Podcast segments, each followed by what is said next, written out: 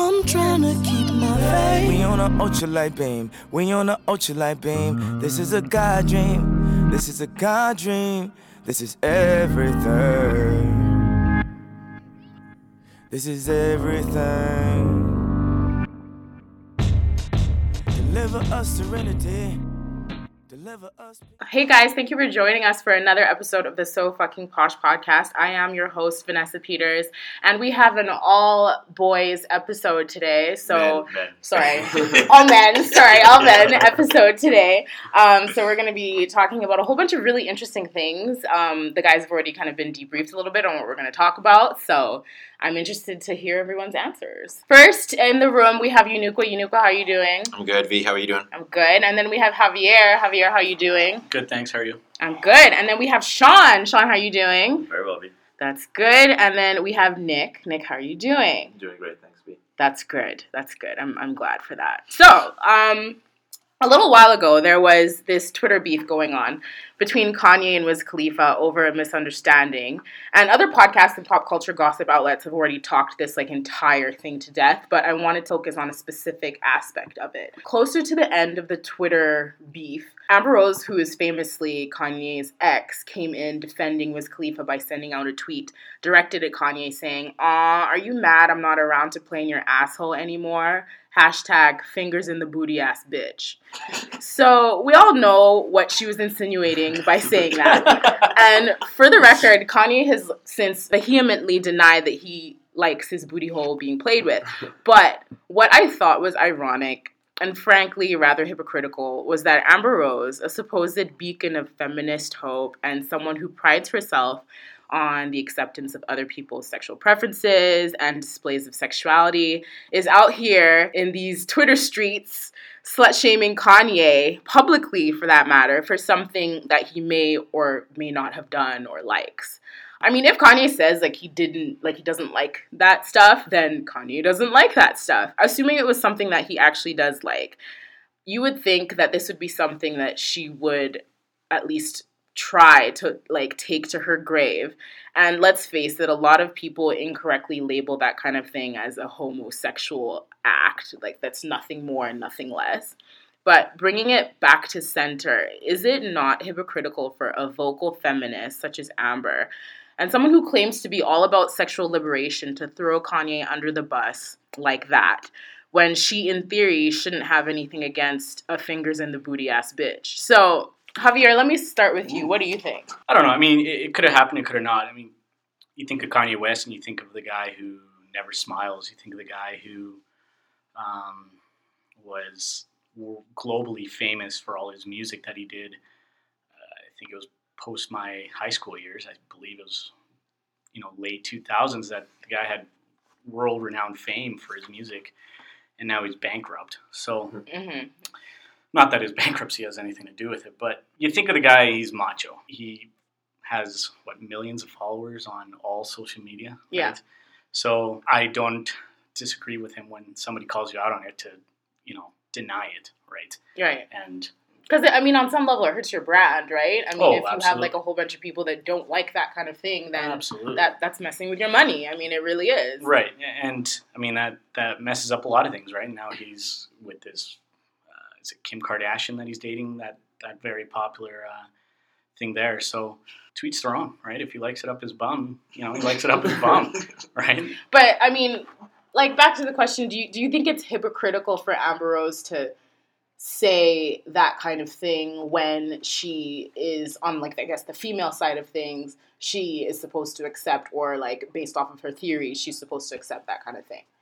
It's beef. It's beef, and you know, if she's a feminist and all wants all about equality, beef is beef, right? doesn't matter if it's guy or girl, right? It uh, if you call somebody out, you call somebody out. It doesn't matter anything, right? It doesn't Mhm. matter if it's sexual or not. I don't think she was slut shaming him. I think she was just calling him out for beef. And you know, was it a low blow? Yeah, but you know, below the bell. was yeah, it was definitely below the belt. But uh, yeah, round one, uh, Amber. Okay. All right. What do you think, Sean? I think that it is hypocritical for her to be calling calling Kanye out on this. But when we get to the Twitter game, to the social media game, we're all going for likes, we're all going for retweets, we're all getting, we're just trying to get in more fame, get more popular, get more likes, retweets, all that stuff. Right. Um, and I think that's another point in her favor. Then she's just making some more, getting her name in the in the papers, her name on online, so more people see her. And uh, really, when we get down to it, for social media, that's the game. Um, would I rather her be doing things that are more on her brand, which are social like like social freedoms, feminism, all that kind of stuff? I would much rather that Mhm. uh, and make her name that way than uh, talking about Kanye's butthole. you got to do what you got to do, I guess, to to keep that money coming in, the ball rolling, and uh, keep your name in the papers. So Yeah, and honestly, that's part of the problem that I have with it as well is that somebody who she's somebody that's trying to like form herself that's above that, like above the social media hoopla, let's say. But then when you make a statement like that, which is probably untrue, and even if it is true, even if he does like fingers in the booty, Who cares? who like do you Yeah. mean like it i don't i don't really see what that i don't really see what that has to do with anything like he's a genius he's amazing so i mean it, it is what it is i just kind of feel like it was a low blow and i just feel like it's super hypocritical of her to say because she is somebody that has been like grasping onto this feminist thing so much that it's like those two things one thing does not speak to the other like Mhm. it's just very it's very different for me Nuke, what do you think I have to agree with what Sean said down to the letter. I completely agree that she needs to be consistent in one of them. Mhm. You know, and I feel like if she she's trying to keep her popularity up by uh, shaming Kanye, but at the same time she wants to live this this alter ego of I am a feminist and I, I stand for equality and so forth and so on. And she can't eat her cake and have it. Um, but then even, That's exactly what I think. I think she's trying to eat her cake and have it. for sure. and that's- I feel like you can't you can't do You that. can't do like that. if you're going to be a feminist, you need to be a feminist 100% of the time because people can easily poke holes in For this particular thing that you're for trying sure, to say. For so, sure. And, and and in my mind, like, why wouldn't you be classy in the matter? right. Be classy in the matter. And and again, like, even if Kanye does like fingers in the bum, it has nothing to do with the grand scheme of things in her life. You know, like let let Kanye and Wiz argue this one out, and you go and do your feminine theory and go from there. Like you're just trying to have the best of both worlds and keep your popularity up and your likes and retweets. So when um, she said that particular tweet, a lot of people were like, like you guys have said, like score one for Amber. Yeah. Like she won this round, and I disagree. I don't think she won it at all. I feel like she is taking herself back in the sense Totally. that it just like like Nick like Nuke said, you could have handled it a in a better way, like in a Mm-hmm. classier way. B, if he does like literally, if he does like fingers in his booty, what does it matter, Matter. to you at this particular Doesn't. point? Like it doesn't really mean anything. Well, and I think that's that's why I was saying her score was not for obviously not for feminism because she's Yeah. countering all of these beliefs that she uh, that she has previously Mhm. uh, been for. But she got points for this social media game, which Yeah. is getting likes, Mhm. getting your name in the papers. Uh, but she's making herself known, make getting her name out there. Um, did she do it the right way? Hell's no. She totally took Hells no. took a huge step back in what Yeah. she was trying to work towards. yeah, But for the numbers game, for the dollar bills game, then she's she did what she it out. needed to do in that And particular. if we go back to Wiz Khalifa and Kanye, like I'm sure I'm, I'm not sure exactly what uh, Wiz Khalifa said uh, to get up in Kanye's grill, Mhm. get them all upset, hmm but I'm sure that was also just to get more likes, get their get their name out there. Same thing. Um, even going more current to this one between uh, Kim Kardashian, the nudes that Kim Kardashian. Oh. I heard a little bit about that. Yeah, Yeah, just that the- conflict. Yeah, And then somebody posted something about her nude photos, and uh, now there's a beef between them. And really, it was a fairly innocuous comment, and it's just to get the likes, just to get more names, just to get more retweets, just to keep your name on the top of the board.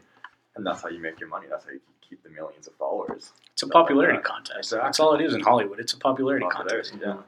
yeah. Who can who can sell the most? Who can who can sell papers? Right. Well, let's take it back to the '90s. And unfortunately, can Amber sell- Rose took a step back and what Yeah. she believed for just for that popularity contest because she went about the wrong way. hmm touching on what you talk, what you said about the, I guess like Kim Kardashian nudes or the picture that she took where she was like semi nude or implied nude or whatever the case is. So for a woman to put her body out there for the world to see. Obviously, in a way where it's like she she likes the way she looks, so she's sharing it with whoever wants to see it. Do you think that her getting criticism for that kind of thing, like showing off of her body, do you feel like um, it is fair, or do you feel like it, if she's going to show off her body, which isn't a, exactly an, a modest thing to do, then she deserves the clap back that she's going to get for that particular thing. Because a lot of people think she's an attention whore as it is. So for her to put out photos like that, that pretty much reinforces that idea that a lot of people have right now. So do you see it from that particular aspect where you're like, well, she is an attention whore, or is it more like, listen, she's celebrating her body. If you don't like it, don't look. It's pretty. It's that simple, right? And the people who do like it or do appreciate that kind of thing will look and we'll see it. So what? Are, what's your opinion on that? Um, should she be shamed for being open about her body and her sexuality and all that stuff? I Mhm. don't think so. No. Mm-hmm. Um, I think we're moving into a culture, a day and age where we're allowed to be open about that, and we're Mhm. allowed to love ourselves and love ourselves openly. Mm-hmm. Um, I'm a very open dude. I'm not ashamed of who I am. I grew up in the dance world, and I don't like clothes. I'd rather be nude on the beach if I could. Mm-hmm. Um, Preach. like, everyone's everyone's beautiful. Enjoy Mm-hmm. it, and you can look you can look at her body and not be lustful for it or have dirty thoughts or think that she should be ashamed of anything. You Mhm. Just enjoy God's creation right. for what it is. There's no reason to, to be ashamed of that and to Right. hide that away. Um, does she deserve the criticism? No. Is she once again playing that popularity contest game? She sure Absolutely, is. Is yeah. she winning? Oh yeah. Absolutely. I mean, Yeah. she's crushing the video game industry. What did she say? Eighty million dollars Yeah. for that video game. It's like she's winning. At a girl. hmm She's at it. What do you think With regards to the Kim Kardashian thing. with with regards to both? Okay, well, with regards to the Kim Kardashian thing, I mean, we can say that all people's bodies are beautiful. And we can respect them, and I mean, everyone in this room, I'm sure we can agree to that. But realistically, I mean, what can she expect? There are bad people out there, and people that are Mhm. obviously going to take her down a couple notches for that. So with something that big, there's always going to be negative backlash. Mhm. So to just assume otherwise would be illogical on her part. And I don't think she thought that there wouldn't be backlash. Mhm. But again, that could also be considered. There's no such thing as bad publicity. So Mhm. Mhm. Um, even the bad backlash kind of gets her some sympathy votes. So it could all really be for the cause of furthering her name, like everyone else has been saying so far. Mhm. Um, as for the other point, it was whether or not Amber Rose is a hypocrite. Yeah, for throwing Kanye under the bus for making that particular statement when she's so open about sexuality and sexual liberation between both genders. Right. Well, I don't. I don't think I'd call her a hypocrite. She's not saying that the act of, or someone, a man wanting or enjoying a finger up his butt is a bad thing. Well, I mean, if she says fingers in the booty ass bitch, I would beg to differ. Yeah, I mean those those those last comments are pretty much directed just at him. I wouldn't say that she is shaming the act, more so shaming Kanye himself. So it's a little, little bit of both of what hmm these guys said. It's beef. At the end of the day, she's doing it to hurt Kanye. But I guess I agree with both sides. At the end of the day, I don't think she's a hypocrite. hmm I think she's saying it just to hurt uh, Kanye. Oh, Okay, let me ask you a question. So a man, like say like a man, like a, a, hetero, a heterosexual man, occasionally enjoys fingers in the booty. Does that make him less of a man? Like is that does that make him a lesser man for knowing like where his G spot is and wanting that particular part stimulated? Or is that I mean, where does that lie for you?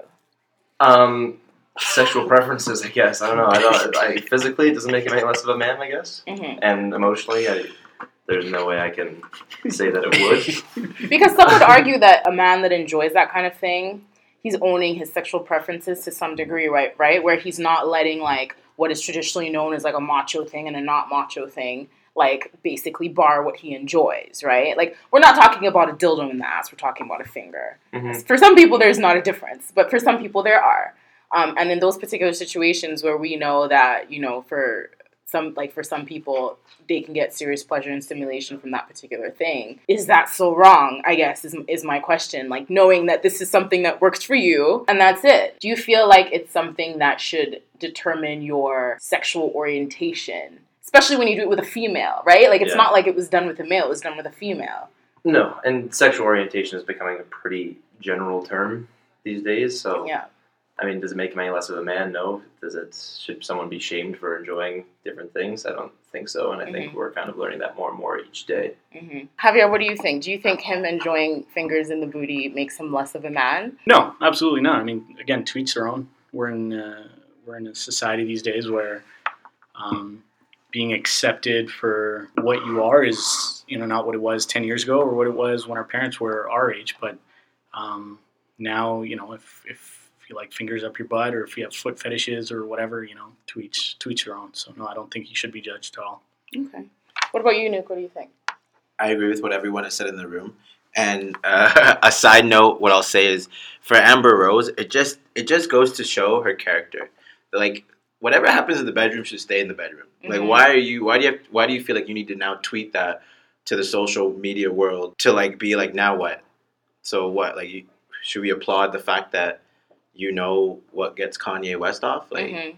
you want a trophy? Like I just don't see like. And and again, like the th- the disconnect for me is yet you'll claim to be a feminist, and it's like to me, if, if you're gonna stand f- for such a role, there should be an air of class Mhm. and character in that. But it's like her character in class went right out the window with that, Mhm. you know. And I'm pretty sure you could have probably said something a lot more intellectual if you felt so inclined to contribute to the tweet beef that was going on. And honestly, I think that's my biggest thing with it is like you couldn't find something better, like more witty, more intellectual to. Th- if you really did want to throw him under the bus, why couldn't you say something better? Why did you have to bring it all the way down to sexual derogatory terms? You know, like why did it have to be such a low blow? I think somebody said that already. That it's it's such a low blow and just such like a classless way to do it. Mhm.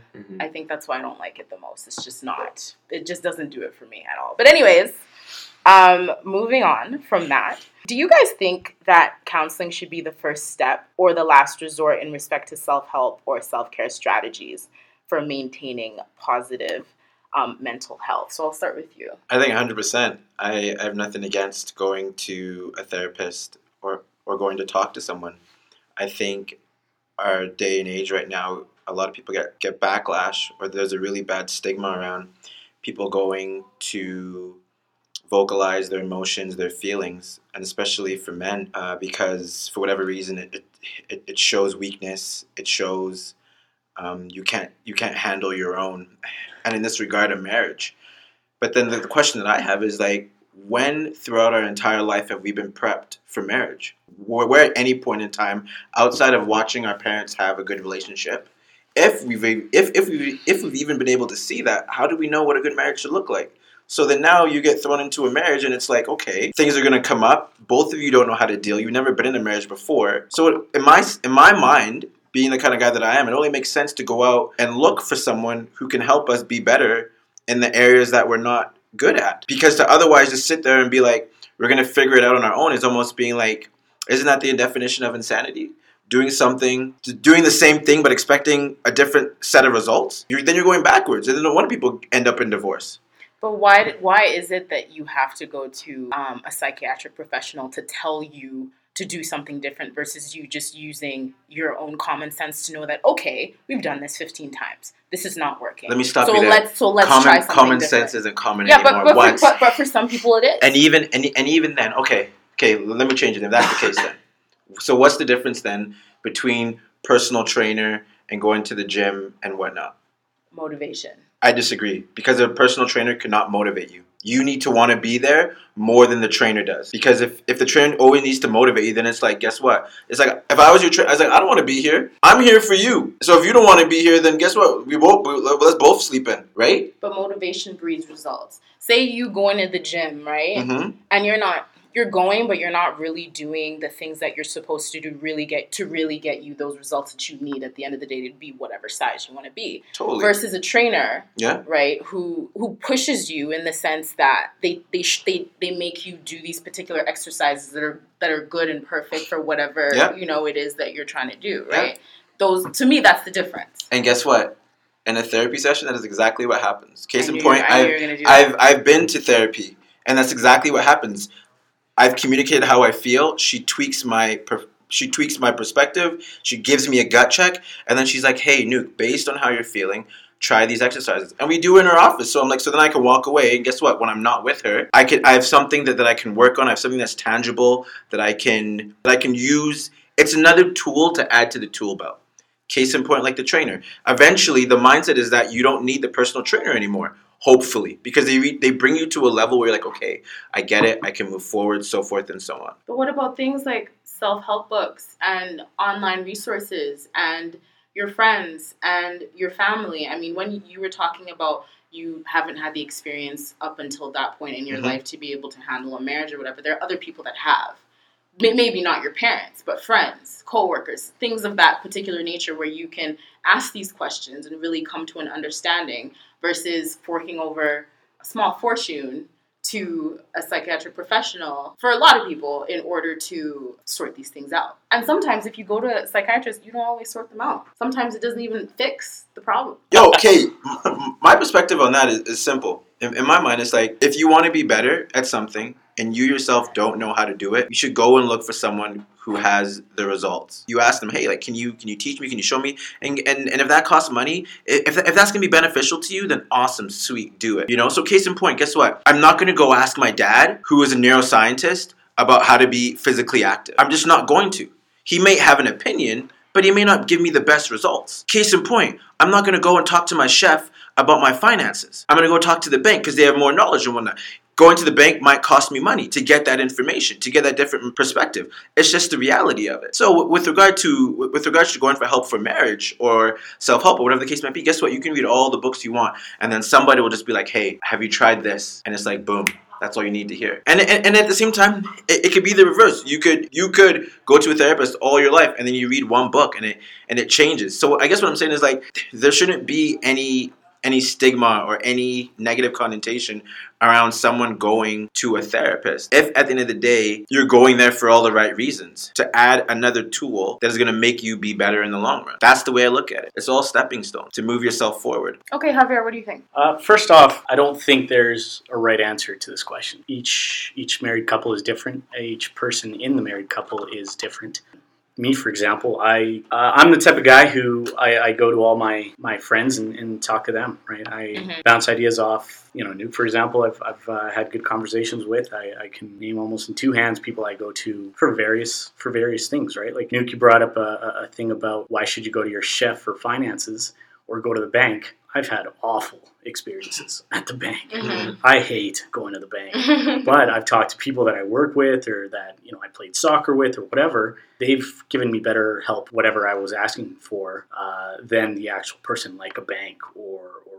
I think it depends on the couple, right? If they try, if they can't communicate with each other, you know, bounce ideas off your friends, right?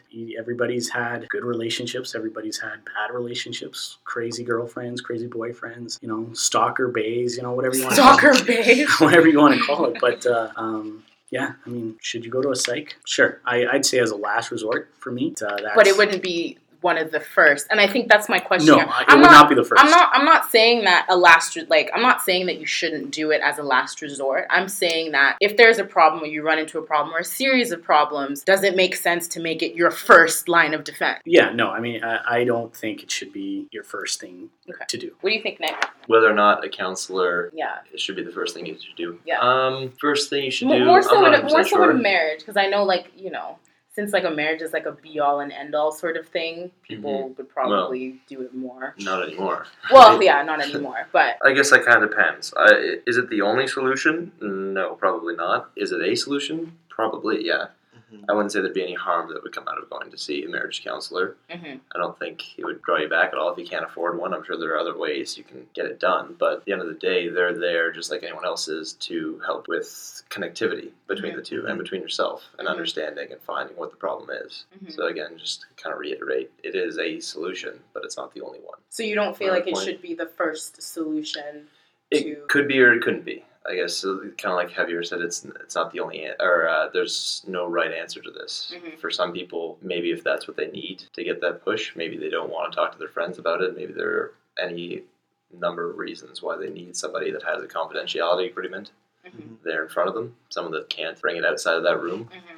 Maybe that's what they need, and that's what they need first. Mhm. Do you feel like people these days are really quick to go to psychiatric professionals for counseling or help with issues in their relationship? You feel like people just don't take the time to just sit there and sort it out. quicker now than probably in the 60s, but there's also a lot more backing to psychiatric analysis now than there were than there was back then. You know, that they they go into it and psychologists know what they're doing. With regards to whether or not people go to therapy more, I'm not sure I could say one way or the other on that. Um, it is an easy solution, especially in a place where you know we have medical benefits so available to us.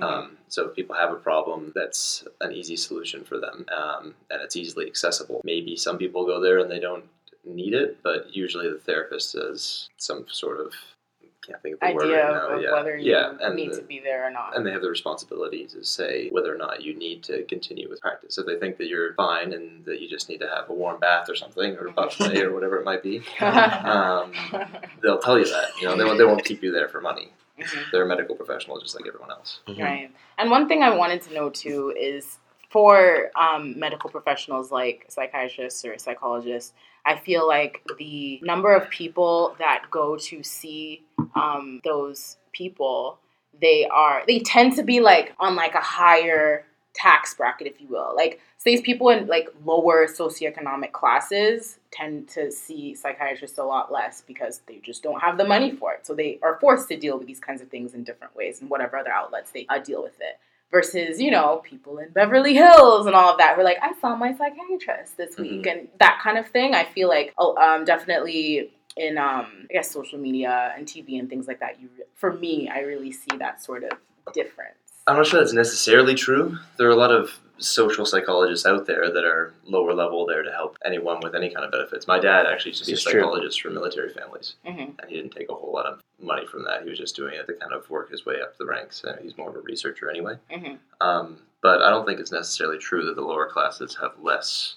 So do you mean like public versus private practices? Is Yeah. that what you're talking about? Yeah, Okay. sure, yeah. Okay. Because yeah, I'm thinking more when we're talking about people that make more money. I'm thinking more private practices, and then you're right. Like there will be public social psychology, like I guess public Mhm. psychologists or public psychiatrists that can help like lower income Yeah. individuals or families. Yeah. But even then, there's not a lot. Like, would you agree? There's not a ton. Like as far as like the problems that like manifest in like lower socioeconomic places, there's not enough like psychiatrists or psychologists to deal with the massive issues happening there. I wouldn't say there's any less than there are in the higher ranks of life.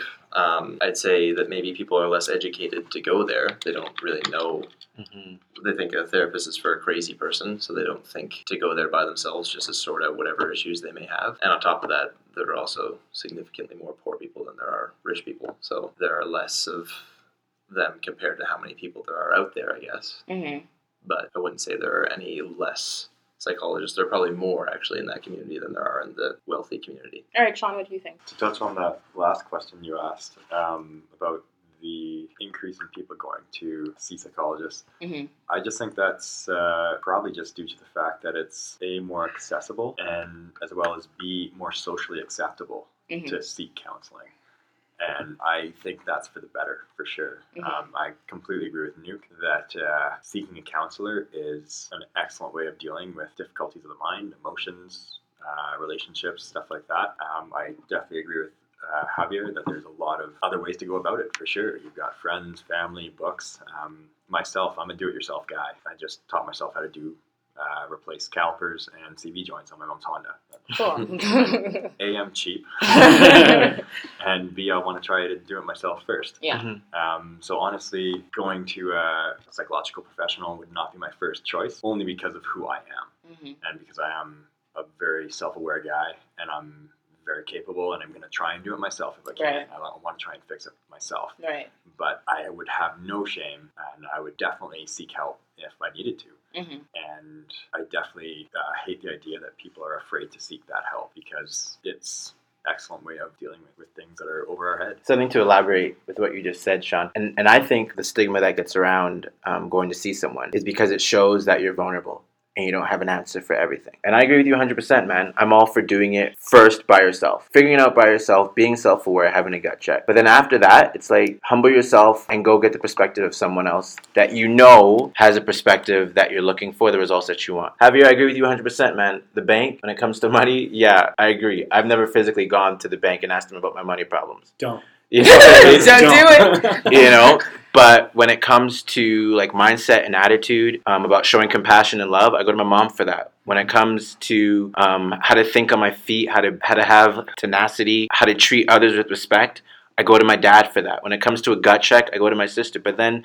guess what? There's certain things that I can't do on my, by myself, mm-hmm. or, or certain perspectives that I haven't even thought of. Mm-hmm. And I think that's where going to see someone who has been educated in that, in this case, marriage, going back to our original question, I don't think that's a bad thing. Your first option, I completely agree with you. You two need to hash it out. And if you guys have exhausted all resources and you still love each other and want to move forward, then yeah, go seek that Right, profe- that's what I'm saying. Like, I, I feel like you need to kind of run down the list of ways to deal with it. And By all means, then. exhausted all of those things, and you know you haven't come to any results. Then okay, let's see a professional to see what a professional can do for And, us. and the fact is, everyone's going to have a different uh, like threshold for Mhm. when they're over their head. Luckily enough, like Nuke, I myself am very blessed to have brilliant people in my life that can help me through all this, and that I feel very confident I can deal with damn near everything that comes my way. Mhm. I know a lot. I, I have friends that don't have that support group that I do. Right. um, broken families, what have you. There's all there's so many people with so many more issues that they don't have the same support that I do, the That's a same good point. uh, access that I do,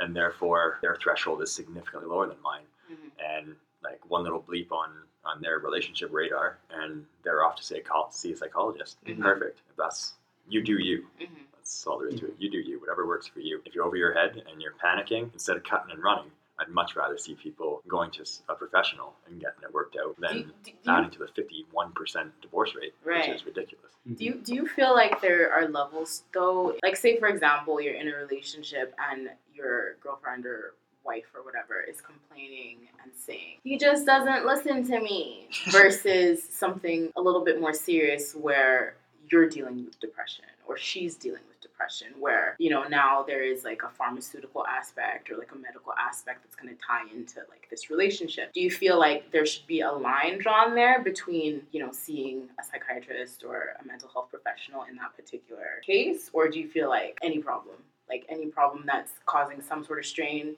you should probably go see a mental health I- professional? Stand by my original comment that it depends on the individual Mhm. and their threshold, their ability to deal with what comes their way. And I know that if I were in a position, just as you suggested, where I or my spouse were uh, dealing with depression or something big like that, that's not something that I think my support group has a lot of experience with. right And so you bet my first thing that I'm going to do so that I can be there for my spouse in the best way possible is I'm going to go seek help from Mhm. somebody that does know. And that could be a psychological profession. like his, historically like black people and african american people in particular tend to be against the idea of um, mental health being part of their family or even going to counseling in order to deal with um, mental health issues so much of the time it's like lived with and many of them like pretend as though these mental health issues like they don't exist at all when in fact they do. So when it's a very serious case that simply like can't be managed by the person or the person's family, then okay, in that particular case, like on an individual base, like not really touching on relationships anymore, it makes sense obviously to go seek out a mental health professional who's going to help you deal with that kind of thing because I mean, like you were saying, your support system doesn't, they have no idea how to handle that kind of. But high functioning individuals such as yourselves, who all go through heavy shit, because we all go through heavy shit from time to time, do you feel like we should just be able to deal with that kind of thing without taking it to the level of psychiatry? Like, you know, when you're having like a bad day, a bad week, a bad month, let's say, you know, do you feel like turning to things like the gym and friends and, you know, support systems and people we love and people that love us and books and resources, do you feel like that should be enough for you individually? Or do you feel like you may need more? I love hitting the gym. I Mhm. love working out, and I love talking to my family. I'm very open with my friends and my family, and I can usually almost always hash that out. But like I said, depression, some other things like that, are things that I might not even be comfortable bringing up family. I could definitely see that as well. Mhm. Not so much with myself. Like I said, I'm very open. I'd be willing to bring it up with anybody almost if I thought they could help. But uh, like Nick was saying, having that confidentiality could help a lot of people. Where telling your friends that you're going through a hard time and being vulnerable is a lot more difficult Harder. for some people. Vulnerable dude. I've cried in Finding Nemo. It happened. it happened. You're not ashamed. Not ashamed. Just kidding, but I mean, but not, I wouldn't be ashamed. I wouldn't be ashamed if I had. Like I'm, I'm Yeah. an open dude, and uh, some people can't be vulnerable, and so it would be easier for them with that non-disclosure. What about you? Yeah, like I said before, it, it all depends on the person. Like Sean said, I'm also grateful to have a, a great support system in, in terms of being able to talk to you know my family and, and friends and uh, even people that I've met throughout life that you know you sometimes give them a call and say hey you know let's grab a grab a beer or coffee and let's you know and you run it by them and then you just get help. But I- I agree with Sean as well that you might get to a point where you got to seek professional help. You got to go talk to somebody and, and say hey this is where I'm at and I, I need help right? It could be a chemical imbalance right? Mhm. it could be that something that you need to take a pill to help regulate the hormones or whatever it is in your brain that that isn't letting you enjoy life or isn't letting you communicate what you're feeling. People have said here, not everybody's dealt with certain shit, right? Mhm. Mm-hmm. You may talk to somebody and they say, yeah, sorry, man, right? Or you're not comfortable talking with certain people about certain stuff because you feel like you may get judged or something like that. And I think that's the biggest thing with talking to a shrink is you feel like you're going to get judged, Mhm. right? You feel like, you know, like Nuke said, you're vulnerable and you're weak and you can't, you can't do it on your own, right? But Absolutely not. Go talk to somebody. If you got a friend, go talk to a friend. If you got your mom, your dad, your sister, your brother, whatever it is, go talk to them and just talk. That's it. Honestly, I agree with these guys both 110%. I mean, I have ways of dealing with things when I'm upset. I go to the gym as well, along with other things. I find a lot of solace in Netflix. Um, Don't we all? but at the end of the day, it's nice to have that safety net, right? Because it's it's not unreasonable to think that there could be something that could happen in my life that's larger than me, Mhm. bigger than something I could handle. I think the, the sometimes also the stigma around going to see someone is uh, I need to deal with this on my own, and for a lot of people, they will suppress it and sweep it under the rug. To me. I've, I've just been reading a lot of articles with regard to uh, mental wellness and it being emotions. And no wonder guys die younger than women because women, they are very vocal about their emotions, putting it out into the universe. Whereas a lot of guys, they'll suppress it Mhm. In case in point, you'll have Buddy who has who has cancer, and then you realize he's gonna die, and then guess what? He starts living life. He starts telling people that he loves them, and he changes his perspective and his mental attitude, his mental game, and all of a sudden he's beaten cancer. And if you were just from day one, you express your emotions the right way, you were vulnerable, you were authentic, you were real. And you weren't afraid to just be yourself. I, I think a lot of the illnesses that we have wouldn't be around because I think a lot of them are self inflicting. Your emotions are a good thing. They're not a bad thing. It's just how you decide to deal with things in the moment. And you can either A, suppress it, and guess what? Your body will internalize it and it will become a disease or an illness of some sort. Or you can choose to be proactive. And whether that's talk to someone, you go lift some weights and put them down, you jump out of helicopters, I don't know, do something. Just do something, yeah. all right, all right. Good points, good points made. Um, so let me ask you guys, as men of this day and age where non-traditional relationships are becoming increasingly normalized and a man's need to be the sole provider for a wife and children lessens, what would it take for you to settle down in a world where you quite frankly do not need to? What Define settle down. settle down as in wife, kids, white picket fence, you know, jobs, nice mini minivan, or the American maybe- dream. Yeah, Yeah. The, the American or the Canadian dream, like you know, just you know, having that family life. That Yeah. that's what I mean by settling down. What would it take for you to get there in a world that doesn't require you to at all anymore? I don't know. I'm pretty happy being a bachelor.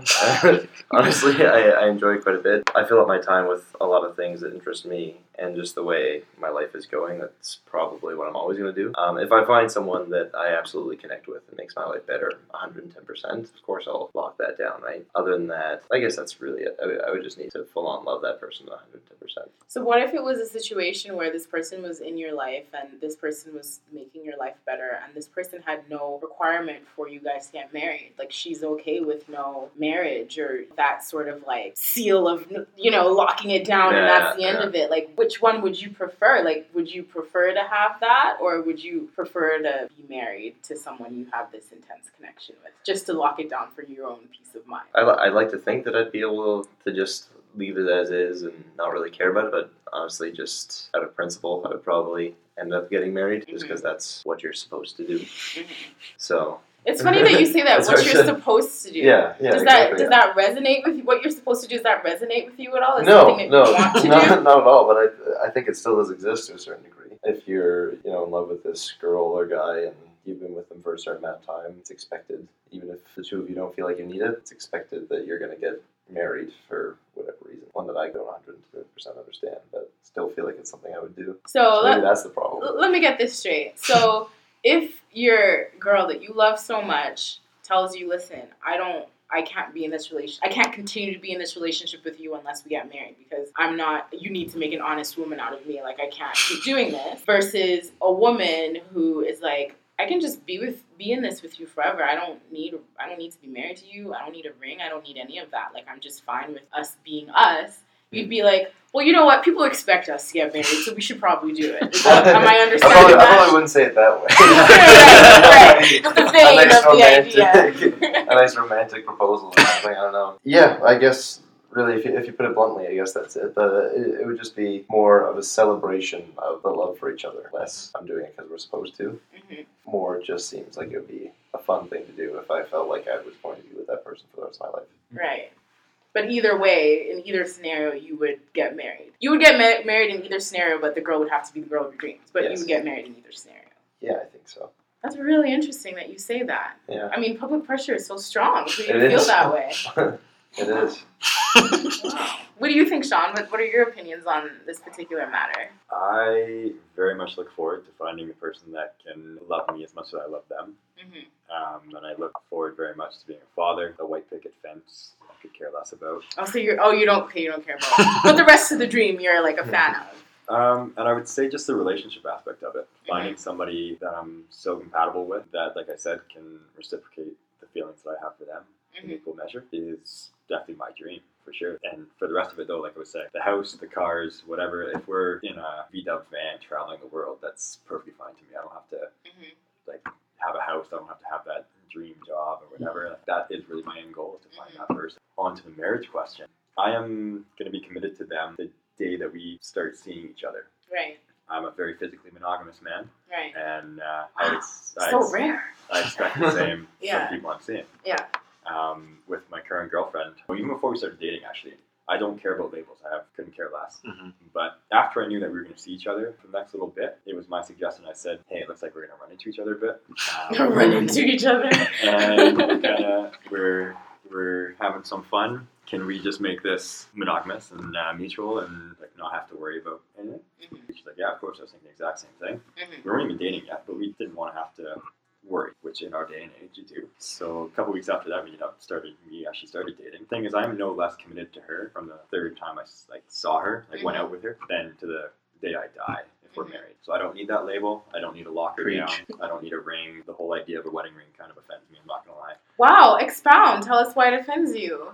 because it's uh, created by De Beers. The no, no, sorry, the ring itself does not offend me. The diamond, Oh, the offends me. engagement Mm. ring. the engagement ring, that big diamond that De Beers has put this uh, price on, Right, this useless hunk of rock. right. Uh, really, its only use is industrial, mm-hmm. and somehow they've decided that it looks really good on somebody's finger. It's a status symbol now. Exactly, and I think that's ridiculous. hmm And this whole three months of a man's wage hmm um, is degrading to both sexes. That's ridiculous. Blasphemy. you, you like the ring? No, no, I'm, No? agree- I'm Oh, agreeing with you. I'm agreeing, agreeing okay, okay, Preach, brother, preach.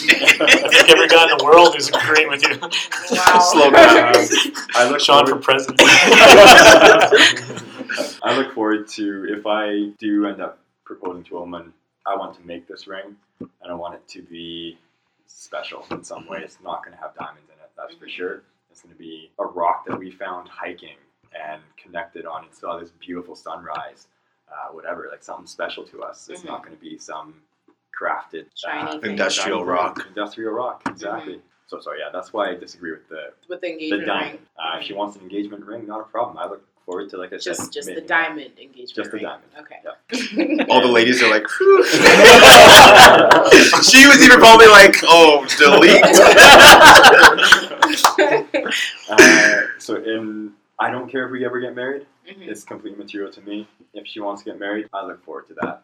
Having a party, having a blast, getting my friends together, and celebrating that love. Like Nick said, I'll be equally committed to her. The second day we started seeing each other to the day I'm married to the day we die together. So interesting. It's Beautiful, that's what it is. Did you have something to add, Nick? So, just out of curiosity, if she never implied to you that she wanted to get married, but you guys were very much in love, didn't imply that she didn't want to get married. Say you guys were together for ten years. Do do you think you would propose even without you guys having that conversation? That's a very good question. That's kind of where I was coming from. I Yeah. feel like eventually I would propose just on principle. I probably wouldn't, just because I like to go against social convention. And, uh, when people tell me to do something and they can't explain to me Why? why I should do it, I'm not going to do it It's true. until they can give me a better reason as to why I should do it than why I think I shouldn't. But if it ever comes up and there's any suggestion from her, then of course. Um, if there's no su- suggestion, I would probably try to get get away with not.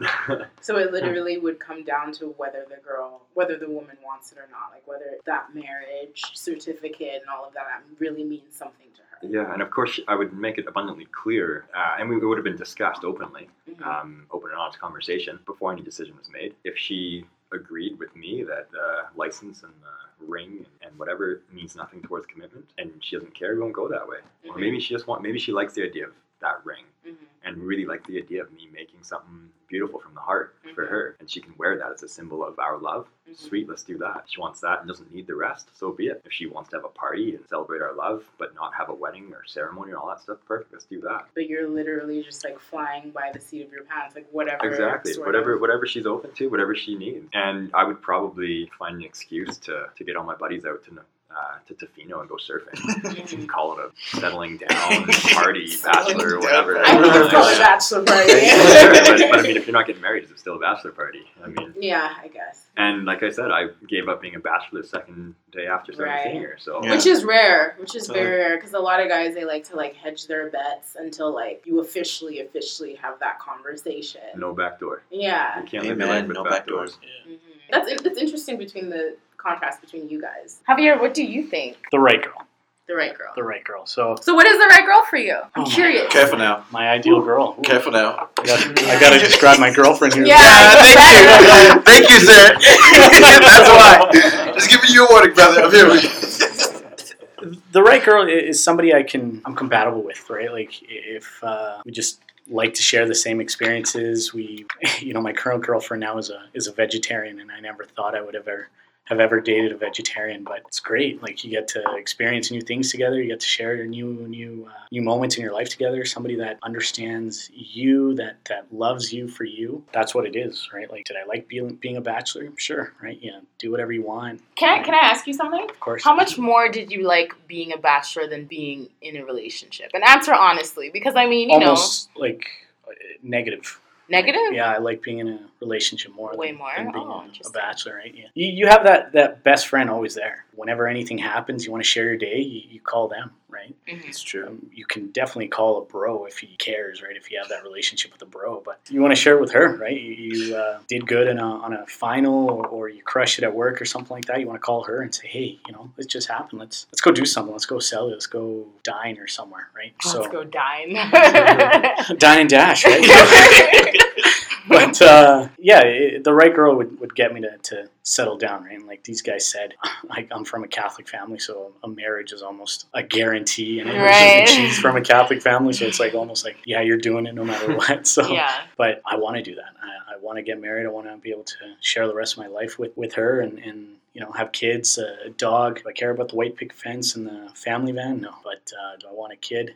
Or two or three, yeah, for sure. To be fair, the white picket fence and the van are variables. I just threw them. I just threw them in there just in case. That's the American dream. yeah, they can they can certainly be, be switched out for other things. Do you think that you would be just as excited for your wedding day as your future wife would be? Like, do you think that's like a No. thing for you? no, why? Why do you? Why is that? First off, money. Okay, It's fair. a very materialistic thing, and I agree, you know, with Sean about the the diamonds and everything like that. It's it's becoming now a status symbol, right? Like you always see, oh, look at this, look at the size of that ring, and, and all Mhm. that stuff. Like, I don't care about that. Uh, you know, for the day, I'm stoked that my closest friends and, and family will be there to share to share that experience with us, Mhm. right? So I think we've had the conversation as, as to what kind of wedding she wants, but a lot of this stuff comes up you know as you're dating right? Like sean i was i was the guy that when we first started dating i didn't have any back doors or anything like that. Did i have my uh, Your walls. reservations you know like my, my walls exactly right? For my past relationships of course. But then once i started getting to know her and who she was and how great she was and how much time i actually liked talking to her and everything like that those walls went away instantly. and now never once did i have a side chick or, or, or texting a girl on the side or anything like that. Wow, you guys are just like a room of A1 type guys, hey? Bunch of gentlemen's. yeah, Two of which are seriously. taken. Class. Wow. Okay. Only two though. I asked you what would it take. Can you tell me Nick specifically what would it take? As in what traits or qualities does your right girl need to have for you to be like, I'm no fool, I'm gonna lock this shit down. you know? Someone the challenges me, I guess, historically speaking, I have only really ever worked out on any kind of long term basis with someone that challenges me. And I don't even really know what that means 110%. Like, I kind of know how it feels to be challenged, but I Mhm. can't put a specific description to it. Helps you grow. Sure. Helps Yeah, you yeah, become a better man, yeah, Yeah, exactly. Push you. or who beats you at Trivial Pursuit. Both. well done.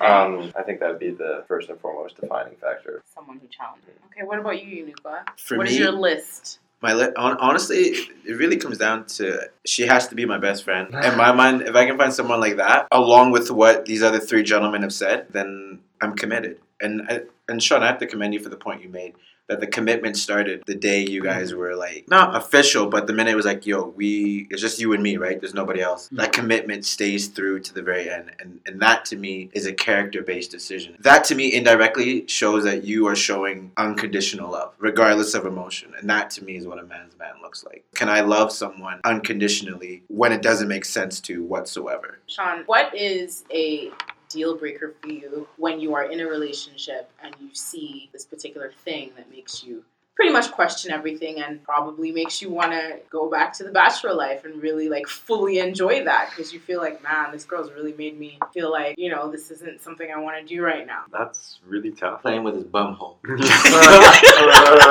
okay Get Jokes. on. Jokes. I had to. I've been waiting all. oh my god That's that's a tough one. I'm a very forgiving person. I've got a terrible memory, Mhm. especially when it comes to grudges. oh really Oh yeah, I can't be bothered to hold that shit in. Forgive, forget, Yeah. move on. That's a good thing. Obviously, learn from your mistakes. me.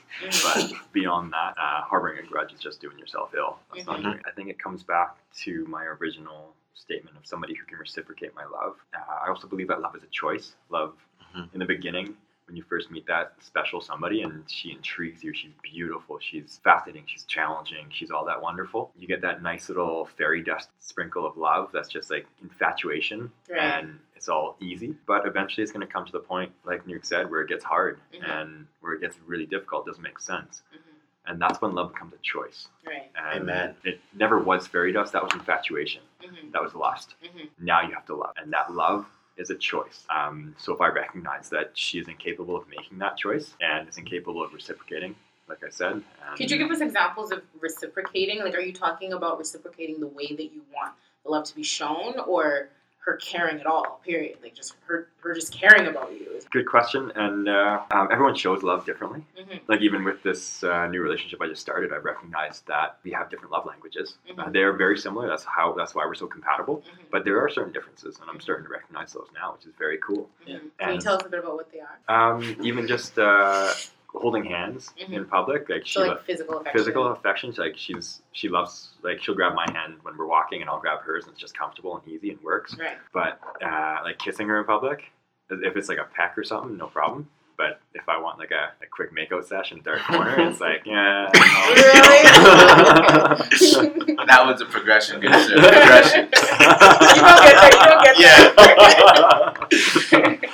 It'll change when she gets more comfortable with with us. I guess I don't know. Maybe it might not. Whatever. I, I'm not too worried about it. It comes out in so many other ways with uh, giving time to the person you love, with keeping calm in a stressful situation, Mhm. uh, when you argue, uh, being able to keep that level head, being able to have open and honest conversation. Mhm. Uh, there's so many other facets to love. So no, I'm not speaking to the simple ways of showing affection that we all know and love. More so those harder to see, deeper down commitment time, choosing to take a step back and reevaluate a situation, reevaluate an argument, reevaluate a discussion. I guess there's a lot more to love than just those holding hands, kissing. It would be hundred percent loyalty for me. I I would probably have a hard time forgiving that. I like to think that I'd be able to work through it, but I just don't Loyalty, like be able cheating, or yeah. loyalty is something else aside from cheating. I think Cheating. would be like the I think that definitely falls in with kind of what I, that's definitely Reciprocating. yeah reciprocating. Yeah. If she's Like you're being committed, she's not. That's a problem. if she's not making that choice to love me in that moment when Mhm. she's fucking that other dude, then Mhm. she's obviously not making love a choice. Mhm. She's not making the right choice.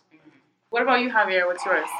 Uh, well, definitely loyalty. That's that's definitely uh, up there. You know, being able to reciprocate your love for, for one another. Mhm. You know, the love languages are uh, are big. You know, being able to, to hold hands in public, or, or you know, if she's a very touchy feely person in group settings, I'm not that guy. I'm the guy that you know, in a group setting, I'm literally I'm a bumblebee, and I I talk to everybody at the party. And if she needs me to sit there and hold her hand throughout the whole night, I can't do that. Mhm. I can't do that. So I guess not clingy because that's a very childish term, but a little bit of autonomy, right? I- You know, if I want to go out with the boys, or, or you know, if I want to come do this, for example, it's not okay. Well, you better be home by six, right? It, it's Mhm. okay, great. You know, I'll see you. I'll see you when you get home. I'm out with the girls. You're out with, uh, you know, doing your doing your thing, and and uh, pursuits. Yeah, exactly. you know, I'll see you when I see you, right? Do, do you find that if you were to come across a girl that was like that, where she was, like you said, not clingy, but she's trying to control you in a way, do you find that you try and break out of that on purpose because you feel like you're being caged in? So you're making a point to show her that I cannot be tamed, you know? And, or and I've been there in a relationship like that, and, and it ended ugly. Yeah. So yeah, I learned from that. And after the first few dates, you know, or month or so, you, you kind of know in your gut if it's going to work out with this with this person. For me, luckily, my my current girlfriend is not like that. Right? It's like, hey, I'm doing this after work. Okay, great. We live together, so it's like I'll see you when I see you. Right? Mhm. It's not. Hey, why didn't you text me uh, when you get to work? Or how come you didn't text me for 30 minutes or something like that? Been there, done that. No thanks. Yeah, it can be draining, I'm sure. Oh, it's yeah, it's tough. You It's knew, what about you? What is your deal breaker? I agree with what everybody said.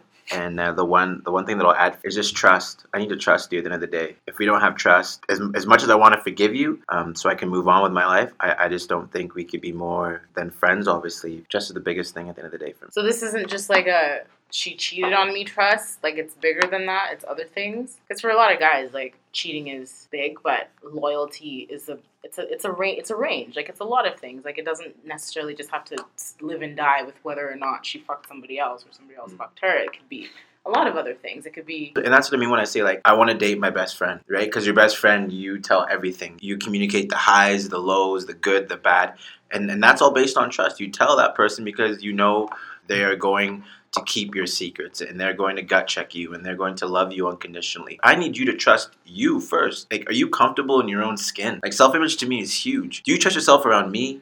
Do you trust yourself around other people? I have no problems if another guy hits on my girlfriend. The, the problem that I have is how do you respond to that? Me, I'm an open book. So if you come into my bedroom, you can do look wherever you want. You know what I mean? But then at the same time, at the same time, whether or not like we're together or not, like like like if we live together, it's the same thing. Like I want you to be able to trust me, nothing to hide. Like look into my closet, I got nothing, and vice versa. You know, like I want I want to be able to leave you around my parents and know they see all the positive attributes that I see that they s- see in you, and they're not coming back to me and be like, "Why are you even with her?" Have you ever got? I'd like to add a, another deal breaker, and I don't know what made me uh, think about this. If my mom doesn't like her, that's a deal breaker. That's a problem. That's a big problem there. So I'll just leave it at that. No, I I 100% agree with that, man. Because and, and for guys, we look for someone who is a reflection of our mom. That that loving, nurturing, compassionate, unconditional love. And there's nothing wrong with that. And girls, ladies, you should be looking for someone that is a reflection of your dad. And hopefully, hopefully both mom and dad were great people and you can look up to them. And if not, then hopefully you are being the best version of yourself that you can be in that relationship and you are wholeheartedly going into that um, a good a good whole complete person because if you're not you are only going to damage that relationship and hurting people hurt people and that is the worst Mhm. the absolute worst Very good points made by all of you in this room. Thank you for that. So, moving on to the next topic. Do you think racism will ever die out as older generations who saw it as normal die out? Or do you feel like it's just more complicated than that? Where it's it may persist, it just may persist in different ways. It'll change, it'll evolve, it'll become something different, it'll look like different things, but it's never really gonna go away because people that are different from us we have this intrinsic fear of what doesn't look like us or what doesn't act like us. So um, I'll ask you, Nick, what do you think? oh are you gonna go to the black guy first? Oh, eh? of course. Is that how we're gonna do it? Have them do it. Why Have do them I- do Okay, okay, V, I see how it is. me being the type of man that I want to be and the kind of world that I hope we can strive to one day, I like to think that racism, the physical expression of racism won't exist. But the ability for you to recognize that there are three different men in this room outside of me, there's nothing wrong with that. You know, I embrace it. I acknowledge it. All the men in here I'm friends with. And to me, there's beauty in that. I respect all of these men and their differences, their opinions, and what have you. And I think as a whole, as a people, male and female, young and old, we can come to a point where we can recognize each other's differences, but at the same time see that we are cut from the same cloth. Then, hypothetically, in a perfect world, I don't think racism would exist. but I'm talking about the world we live in, not a perfect world. And in the world we live in, do you think that it'll die out? Or do you think that it won't die out? It'll just look a little bit different? Um, I don't know if you guys have seen on uh, Facebook, whatever. Uh, like if you follow I fucking love science or some of those, they have that portrayal of what the like end human will look like after hundreds of like hundred thousand years or whatever after man has intermingled of all races. Mhm. Like what the be all end all man would look like. Mhm. Kind of just a some like a pell mell mix of all of them kind of thing. Um, I think if you look at our society today, I see so many mixed couples, which was unheard of back in our parents' day, absolutely unheard of, Yeah. um, due to racism. Mhm. And uh, and we're not we're not just talking black and whites. We're talking Asians and blacks and blacks and everybody else. Everybody's just getting together and Mhm. commingling. And I think that's awesome. And I think that that will progress, and that eventually we will get over this disgusting thing that is racism. We will become one. I believe that. And Inuqua said it's necessary for this society, this world to continue to reach that that perfect world, and I think it will. I, I do. But you think that will happen because we're all going to become one race? and not necessarily. I mean, that's going to take a very long time. Yeah. But just over the last, um, what are we going to say, thirty years, twenty years or so, Right. we've had a huge amount of population of people that are that are intermingling where there was no intermingling. We've already seen a huge change that more people are, are accepting of interracial exchanges, and I just I think that will continue. Uh, those people's kids are going to be are going to understand that this is perfectly acceptable and the way the world should be. That we should not see the differences. Mhm. We should not see Nuke as black and me as less black. Um, we're all the same. Mhm. Just a different shade. That's all. Different shades. like he, he had two more days in the sun.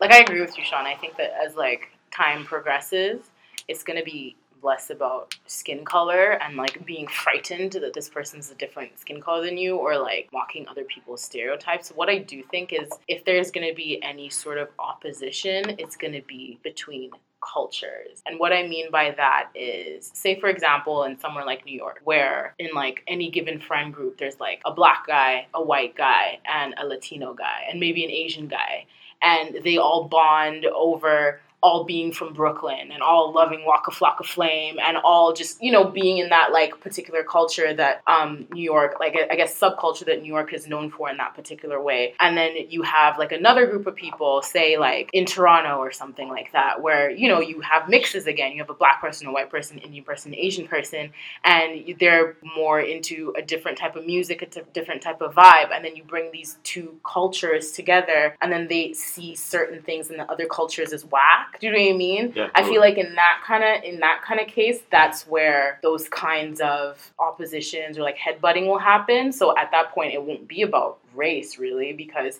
you have different types of people. And Toronto's such a good example of that because you can literally walk down the street and you see like a group of friends and there's literally like every race under the sun. And some people are like mixes of certain races too. And they all have this one culture. They have this one understanding or like things that have brought them together that they all you know like and enjoy but because the world is so vast and because like you know aside from the internet and things like that we can't you know always connect in that sort of way i feel like that's where a lot of the clash will come Yeah, I totally hear what you're saying, Pete. But I would hope that there's something in their life that is teaching them to not judge and to be open and accepting. Even like we were just talking about race, uh, but also religion. Religions are becoming far more integrated as they ever have been before. Mhm. Whereas they were absolute separate sects before. Whereas now there's a lot more. There's Muslims marrying Christians and, and Sikhs marrying Muslims and whatever, whatever. There's all this intermingling, which is excellent as well. Mhm. So I would, I would hope that these groups that you're speaking of in Toronto, um, who identify would be accepting of other of Mhm. others just to learn what they like. Like, oh hey, this is why we're together because we like this cool thing. Mhm. Come check out how cool it is. Mhm. And that they're not going to judge them and just be like, oh hey, you like that. You know, you're not going to like this. Like, fuck off. Mhm. And it's even just having like stepped into the breakdancing world for half a minute, coming from a traditional ballet Ukrainian dance background Mhm. they were so accepting. It was the coolest thing ever. This was what I, I kind of expected them to be kind of uptight. Like they're the cool kids on the block. They're rad as fuck doing these Mhm. big tricks. And when they heard that I danced at all, they were just like, dude, right on. Get in here. We'll teach you everything you need to know. You'll be a b-boy in no time. Mhm. And that was rad as fuck. It was so cool. Mhm. And I would hope that people, for the love of whatever they are sharing together, would want to share that with other people. And Amen. that they would find something in their life that's going to teach them to be accepting and to want to share and want to love. I would like. I agree with you. I would hope that that is the way that we would all end up. I just feel as though historically, like even when we look at something like wars, right? What drives wars? Egos and people. Ego egos are so strong, like within people, within groups, within cultures, and things like that. And I feel like that's something that can't just die. It doesn't just die. It doesn't And, and just it's go never away. to die, but I'm, I think it will lessen. And I think it, I think history in the last in the 20 or 30 years has started to show that people are becoming more accepting Mhm. With these interminglings that I've spoken of, where there were such clear and decisive lines between these groups. hmm They are now blurred. hmm and I think that will continue. And just with that, I, this history here, I think, will continue and will grow and will become what we need it to be, hmm which is a world without lines, without colors, without races, without religions. hmm Uh, well, blind Mhm. religions. That it will become accepting and open. And I would hope that little bit of history that we've just created in the last, in just over our lifetimes, hmm will continue and will grow and will become the rest of history, Okay. what history needs to be. I totally agree with what Sean's communicating. And the one thing that I will say, with regards to like racism and hating other cultures, that's all taught. Mhm. All of that is taught. So if you think about it, like if a child was born and taught that you should accept and embrace everybody's perspective, culture, worldview, so forth and so on, that child is going to have a different point of view on the world. Hmm You know, and case in point for like me, like I was, mom and dad taught us like embrace everybody. Don't be going around judging people because you got three fingers pointing back at you. And God made everybody special, and everybody is unique, and it's it's part of your your your walk to to find out why they are the way that they are. hmm You know, and and to me, if you can do that across the board, and I'm not saying it's going to happen tonight. It may not even happen while I'm alive. To answer your question, can there be a point in time where racism doesn't exist? Yeah, if everyone is embracing of that, and if everybody's teaching equality across the board for all the right reasons, then awesome, sweet. Well, just to kind of jump in there, the Yeah. word race, I the, the lines have blurred a little bit, but the Okay. word race was coined a fairly long time ago, and it didn't have anything to do with skin color whatsoever. It was coined in England, and it was meant to separate social classes. So that word has evolved because that was no longer really an issue. People mm-hmm. kind of deal, dealt with that in their own way, and it evolved to become a different form of discrimination, whatever that happened to fall on. That Okay. happened to end up being color. So I think even if, for example, we were all purple and the same religion, I think we would find something To discriminate about. Yeah, for sure. And I, I mean, in an ideal society, I think it'd be great if we could all love each other. And maybe we'll find more reasons to love each other, but there's always going to be discrimination. That's just in our nature. I, I find. agree with you. That's that's kind of my train of thought with that. I'm going to disagree um, because I have to for my own sanity. Um, Okay. and from my own worldview. Uh, everywhere I look, I see people becoming more accepting. I do a fair bit of work with disabled children as well, teaching snowboarding with CADS. And I've grown up with a kid, Alex, who has Down syndrome. And I remember going around, even when I was a kid, and having uh, having a young child who's never met somebody with Down syndrome. They look very different. Having a young kid who's never seen somebody with, with uh, Down syndrome before be appalled and aghast that somebody can look this weird and this different. I remember as a kid, parents would kind of like just shrug it off and just like take their kid away. Whereas the world is changing. And I take him out, or well, he takes me out quite often to football games. He takes me snowboarding, whatever. We have a good time. hmm And now, when I see far more parents that when their child is surprised by how Alex looks and how different he is, that they say, "Oh no, he's he's just different. He's just got an extra chromosome. You'll learn about it different, but he's a great guy. I'm sure he's very nice. Would you like to go meet him?" hmm And I've seen that happen before, and that warms my heart, and that gives me hope for the world through those experiences. And like I said, that the the sweet bit of history that's been changing recently, I choose to believe that we can end racism, mm-hmm. that we can end colorism, that we can end mm-hmm. uh, Discrimination. in general. discrimination in general. That mm-hmm. this is something that we can get over. That we can teach acceptance and achieve this this perfect world that Unuqua so craves as well. I agree with you, man. And I, like we all have said, we all hope that it's done. I'm Spanish, right? Nuke's black. In a real world, realistically speaking, I don't think discrimination will go away, whether it be race or religion or whatever. It sucks. It really does. And At least not in our lifetime. not in our lifetime, and I don't think ever. There's always somebody that wants to be better than somebody else, and they'll find whatever fucking reason they can find to be better than that person. So, realistically speaking, humans are flawed. So, we'll do that. We will keep on doing that, right? We were taught with the love of our parents and, and through school, and Canada being such a diverse nation where, where it's just socially acceptable. In one classroom, you'll have 12 different languages spoken. That it's cool, right? Like you said, you have some families that say, hey, yeah, you know what? You'll learn that, but he's, he's a great guy. You know, like, treat him like everybody else. But there are families that don't. Before there was the racism as we know it with the colors, it was because they didn't know there were other colors. Mhm. All they had to go on was this difference in, in pay. I think people are far more accepting. We've beaten that racism. We will beat this new racism, Mhm. this colorism. I guess I just I just think the world is becoming more open and more everything's available. We can see everybody now. We know what every color there is. Mhm. We know every society's uh, sorry echelon of, uh, of person, I guess, and uh, it's all available to us. We're all being taught that you can't judge people. Uh, we're getting away from bullying. We're getting away from from judging. For sure, man. And again, God knows I agree with you. But I, I hate playing devil's advocate on such a awful topic like this. But there are families that don't do that. Like Luke said, Luke said this is taught. I saw a video on Facebook. It was uh, a dad was filming his. Uh, he was a black dad with his black son, and they walk into a class, and all the kids run up to him. And you saw an Asian, you saw a white girl, and everything like that. And these little kids, about five years old, are all hugging each other. And it's like, why can't adults be like this?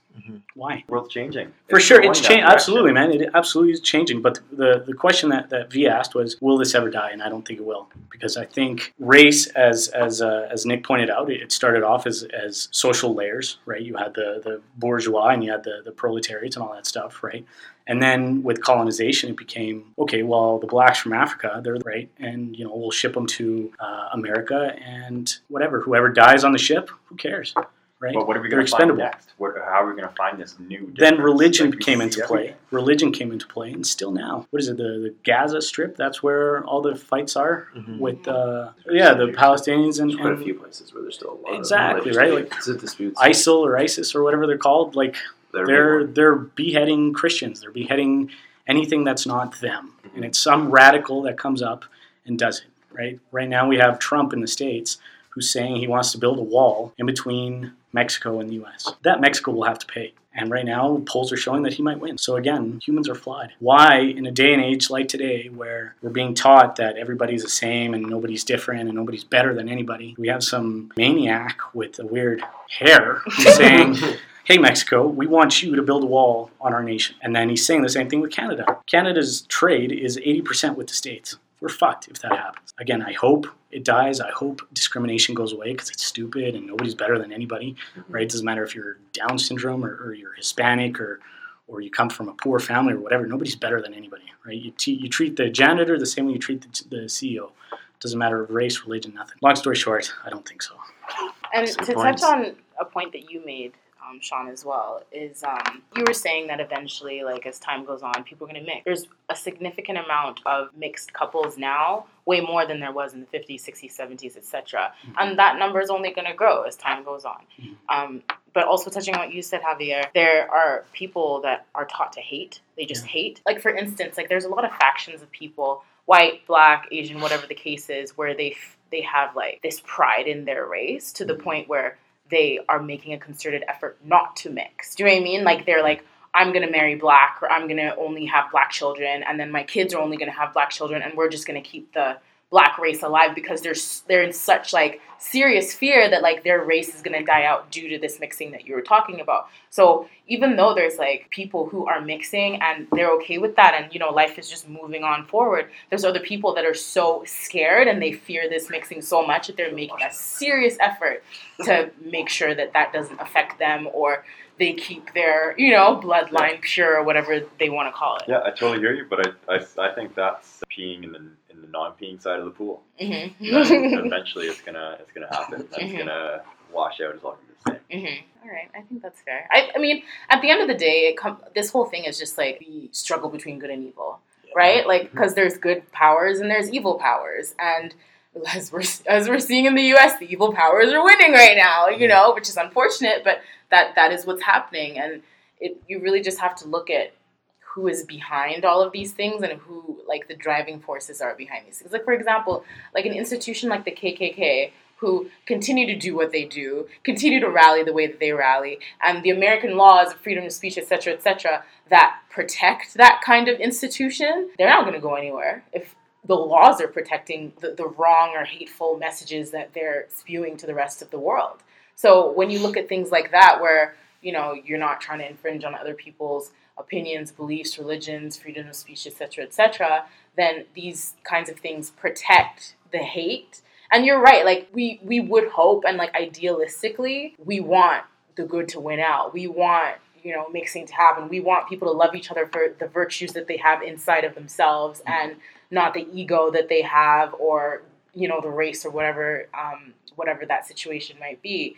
But there are people that just they just don't see the world that way because it's easier to I guess it's easier to look at things from a smaller frame, right, than Yeah. a bigger picture. And I and I totally agree. We're going to have stupid people for the Yeah. rest of the time. Smart ones will outnumber the good eventually. Right. For sure. I'm glad you said that, Sean. And if Nick was here, I know he would say, with the freedoms of speech, the free, you can say whatever you want if it's negative. And then the rebuttal is we can say whatever we want to counteract that, right? Yeah. To be positive and uplifting and love.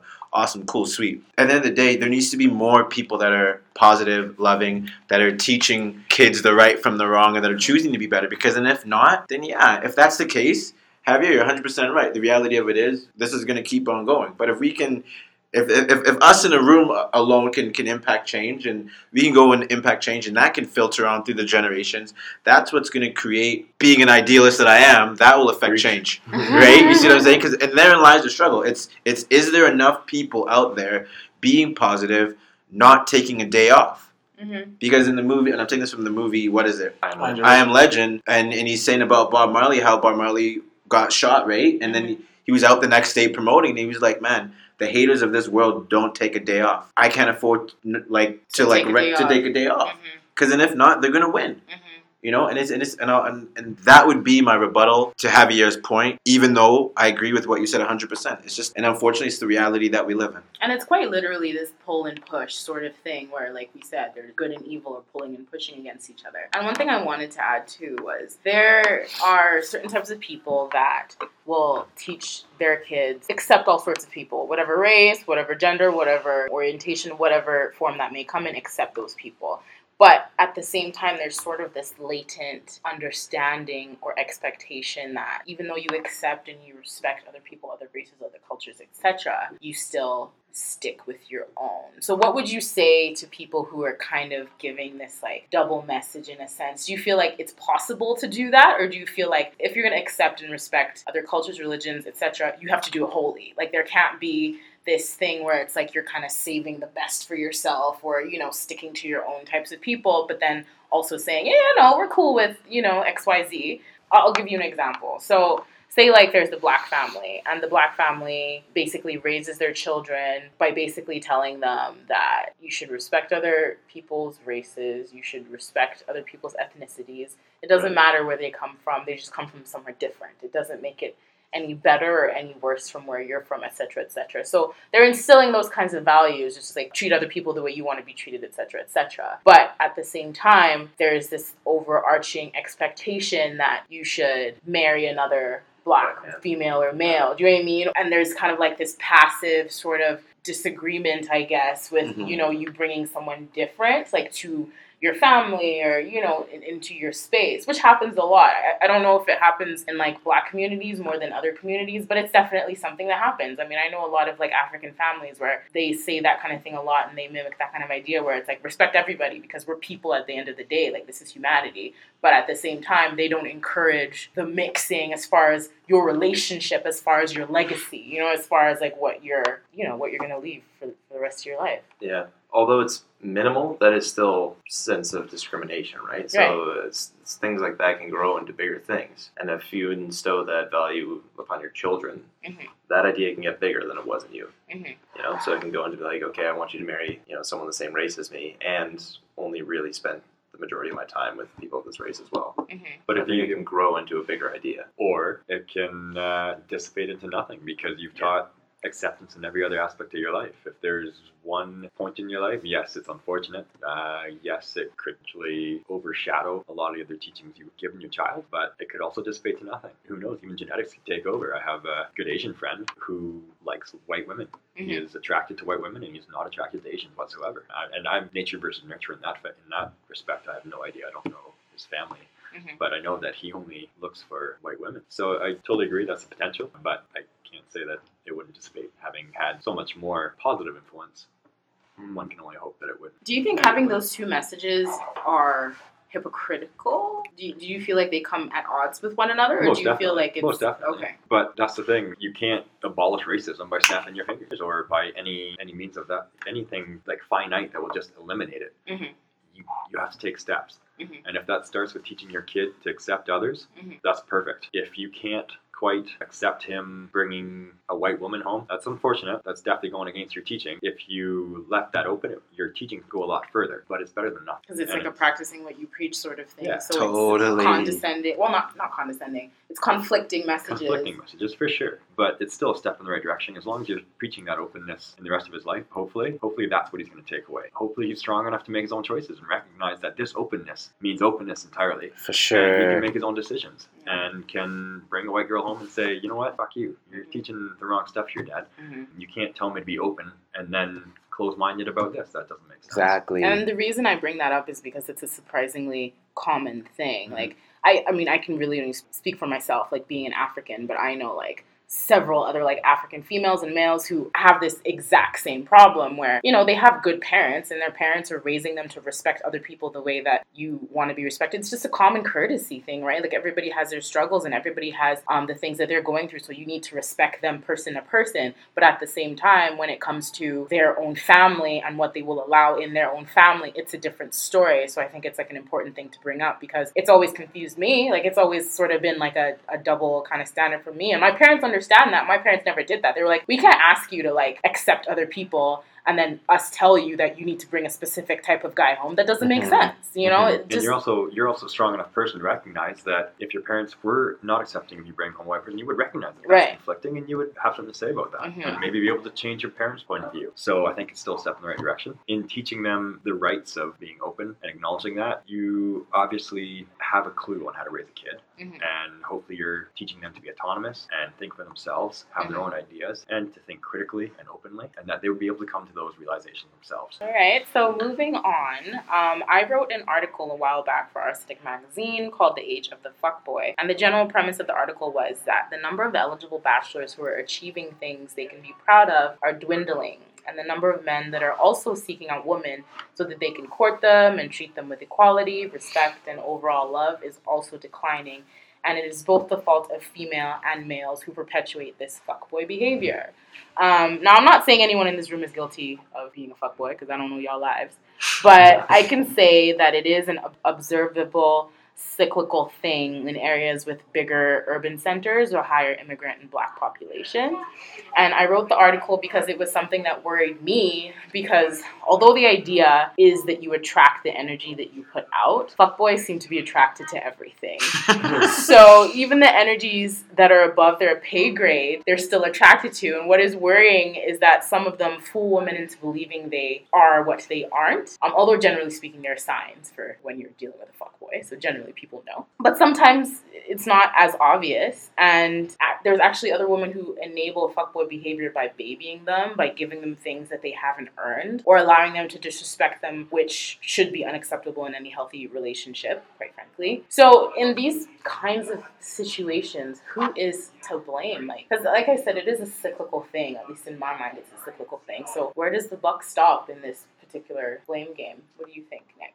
It's difficult to say, right? It's, it's situation depending. Mhm. If the girl's giving into it and you know she has the opportunity to leave, Mhm. why would she not just do so? But at the same time, it's obviously not acceptable behavior by the man. So Mhm. it's, it's tough to say who's at fault here. I guess both in a way. Because generally, the way that I sort of see it is boy meets girl, boy woos girl, right? And then girl eventually falls for boy. So the wooing worked. You know, as the relationship progresses, girl comes to see that this guy is exhibiting fuckboy tendencies, like he's being disrespectful. Certain things that he thinks are funny should, should shouldn't be thought funny because it's just a strange thing to think is funny. Or you know the way he speaks to certain people, or the way he speaks to his friends, or the way he speaks to her. You know the things that he expects from her are unreasonable, etc., etc. Like I can go down the list of things that you know just don't work, just don't make sense in a relationship. Mhm. And you know, a lot of the time, women being women, right, we tend to be pretty accepting, and we just want this person to change because we've already invested so much time and energy into whatever this relationship is. So you're just hoping that things will be different. But I mean, obviously.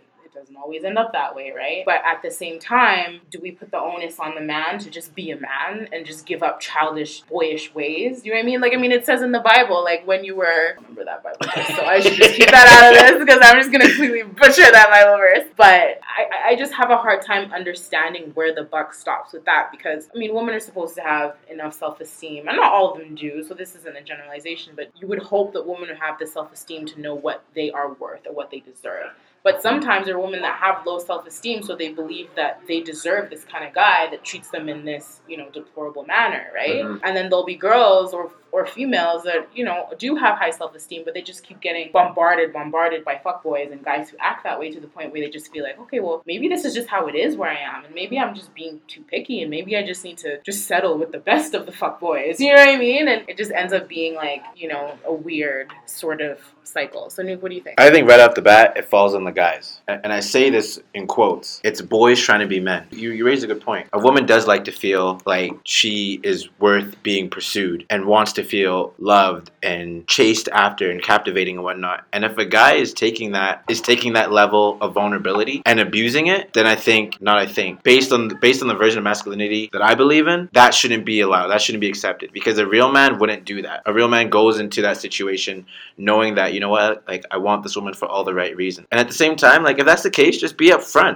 Like these are boys that, that are playing with women's hearts. If that's the case, just be like, listen, I just want to fuck. That is it. I don't want anything more than that. Mhm. Establish the grounds right off the bat. Then there's no gray area. And I, and I think that's part of the problem is that a lot of these guys know that if they come out and say exactly what it is they want or exactly how they are, that girl's going to be like, well, I don't want that. So I'm just not going to participate in anything you've got going on. But if they sort of beat around don't the bush. beat around the bush, they don't really say it, they don't really admit anything, then it's easier for you to get what you want because you're not coming out right and Definitely. And then at the same time, I also blame the ladies for not nipping it in the butt because the fact that you allow it to continue to happen, you keep putting fuel on the fire. And we talked about this last time with Simone, I believe, with guys heckling women. Mhm. No woman wants to be heckled. It's the same way no no no lady likes her heart ripped around. And at the same time, there are girls that do it to guys too. So it's just a matter of listen, ladies, guys, let's just be mature and responsible. If you want a fuck boy relationship or a fuck girl relationship, just be upfront and be bold about it. If that's what they want, well, guess what? On to the next one. And if you find someone that you like and you want to pursue and have a relationship with, then cool, awesome. None of this like bullshit, because then guess what? You end up hurting someone.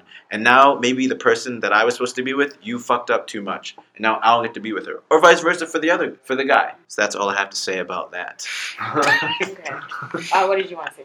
I, I don't like the blame game. I don't know who's at fault here. They're both doing something wrong here. So I would probably go take a step back and say the blame falls on the parents. That's, oh my gosh. right Because for two two reasons. Obviously, you didn't teach your boy how to be a man. Right. And just everything, True. preach nuke, everything he said. A fuck boy is portraying everything against masculinity, being a man, being a true gentleman. Mhm. And therefore, his father, his mother did not instill in him those qualities that they should have. Uh, their fault. And for the woman as well, uh, less so, but still the parents' fault. You need to be nurturing and caring to your daughter and teach her self esteem and self worth and help her recognize what she's worth Mhm. so that when she is put in this situation where she thinks a guy's being a fuckboy, open and honest conversation, say, "Hey, buddy, are you just you just here to fuck?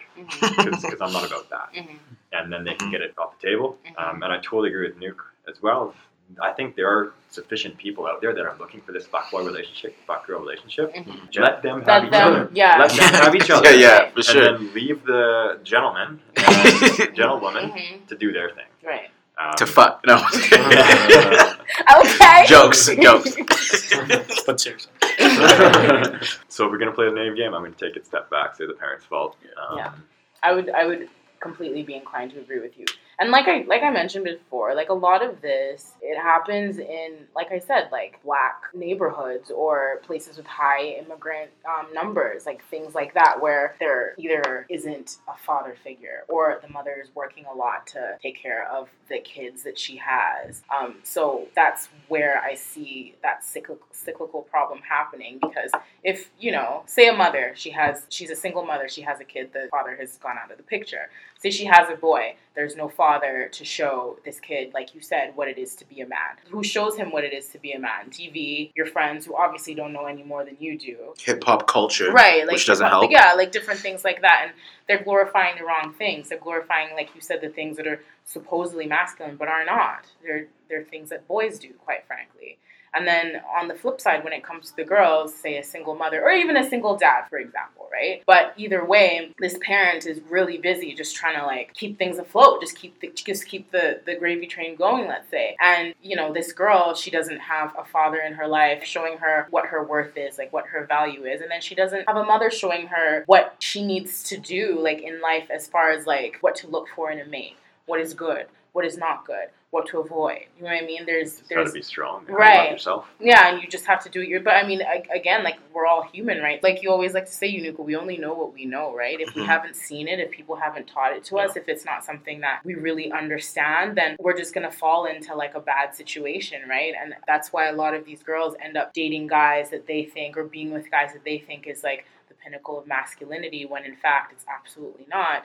And that's how they find themselves in this situation. And it perpetuates this problem right? Like you know say someone gets pregnant all of a sudden this guy he doesn't want to he doesn't want to you know I mean take care of this kid. Or he does take care of the kid but it's like a child support situation where it's just funneling money. It's not about being there for that child. That's how the cycle perpetuates itself right? Because you're not seeing like these two parental strong parental figures showing you what it is to love each other. Do you know what i mean? You're seeing Mhm. what love looks like as you're growing up. So it's not really even a question because it's almost like propaganda. It's something you just see all the time and it just makes sense. And if you don't see that then how are you going to know? Of course you're going to fall into like weird ideals of what that's supposed to look so Yeah. And that's really interesting. I didn't actually understand what you meant by the cyclical nature of that. Mhm. I didn't quite understand that. I was, uh, and when you started saying how you see it, you saw it in the black community like that, I was kind of confused. I guess the question is, how do we get away from that? What's what's the, the fix for that? I, I think social media is helping us right now with separating the fuck boys from the from the Mhm. men. People are becoming more open. It's becoming more socially acceptable to be hmm a fuck boy, fuck fuck girl, or just be looking for a physical relationship. That's Mhm. becoming more acceptable. And I don't disagree with that. We're physical beings, and there's still a lot of controversy as to whether or not we're supposed to be monogamous or, or what. Figure that out for yourself, but don't dick around with the other side Yeah. uh, and and fuck them up. Ruin it for the other two gentlemen in the room. Yeah. Shit. I feel And the single lady, my bad. I feel like it, it comes down to two things. A, if you feel like monogamy is not for you, that's just not something you want to do, and you want to live the rest of your life being a bachelor or a bachelorette, whatever form that comes in, then be responsible about how you do that. Like using, and I hate to, you know, be that person, but like using protection so you're not producing another generation of people that are looking up at this I, you know, for lack of better words, like fucked up situation that you're putting this child in, basically, right? So Yeah. if you want to do that, leave it on that level. Don't bring it down to another generation. Yeah. On another hand, though, if you know that you do want to have kids and have a husband or a long-term partner or wife or a long-term partner, whatever the case is, then at that point, you both of you just need to step up and be adults because that's what it takes to be able to keep a long-term relationship or a marriage going is both of us being adults and both of us being vulnerable and really like accepting what it is we want, like accepting our fate and moving forward with that rather than being like, oh, I love this girl. We had two, three kids together, but I got my side chicks and, you know, it's been real, it's been real. Like, come on. You know what I mean? I feel like at that point, it really comes down to a level of maturity and, and, and respect. You know what I mean? And I know different people have different ways that they handle their relationship. Some females are okay with their partners having side open, chicks, open right? and honest conversation. Right, exactly. So you just really need to communicate You each other's expectations, right? But I find that a lot of the time, a lot of these females, they don't want to be one of many. They want to be the one and only. And if that's the case, you need to show that and you should express that pretty much till the day you die. Because if you can't be giving people like mixed messages and being like, okay, I'll just be kind of fucking this guy for now, and then hopefully he'll eventually decide that I'm gonna be the one for him. Well, no, Mhm. because if it's if that's how it's been from the beginning, why would he change his mind? Like you need to be very like solid about what it is that you want from the beginning, so that he can make his decision whether he's going to be in in this for, for that particular period of time or not. So I think it's really And important. the key to every relationship is open and honest conversation. right. There's also the point to be argued that underlying personality disorders, the most common one being type 2, which is borderline personality disorder, are diagnosable and pretty real. Something like one third of the population has a small variation of it, and there's different variations as well. But so type 2 would fall into someone that, I guess, a very general term putting is like they think they know what they want, but once they're in a particular situation, they just emotionally do not know how to handle it. And that's that's a diagnosable disorder, and it's not overly treatable. So things like that exist. So sometimes the people out there that are doing these things just don't even really know that it's a possibility. You know? Okay, that's interesting. Wow. Bringing it down And there, are- there are four of them, four different kinds of personality disorders. So you're saying that when they think that they want a particular thing, and then when they get down to getting this thing that they thought that they wanted all this time, they don't Yeah. emotionally know how to. Their Get their this thing. their ideas on how things should work can flip flop a lot eas- more easily than the people in this room per Mhm. se. They come out of a relationship, but then once they get in it, they get terrified, they get angry with the other person, and they don't understand why Mhm.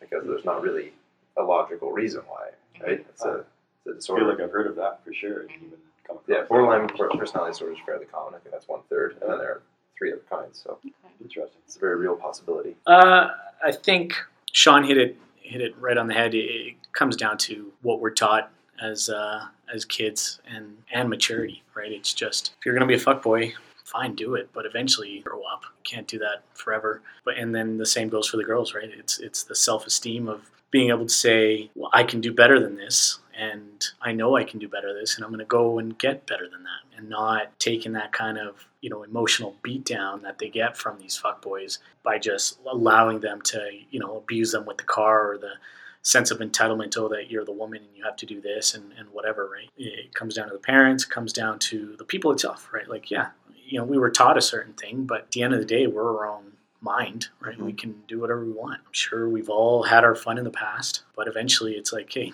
i'm 20 some years old or i'm 30 some years old or whatever the case is i need to uh, i need to smarten up. I can't be treating people like this right? My mom always said one thing don't treat others how you don't want to be treated.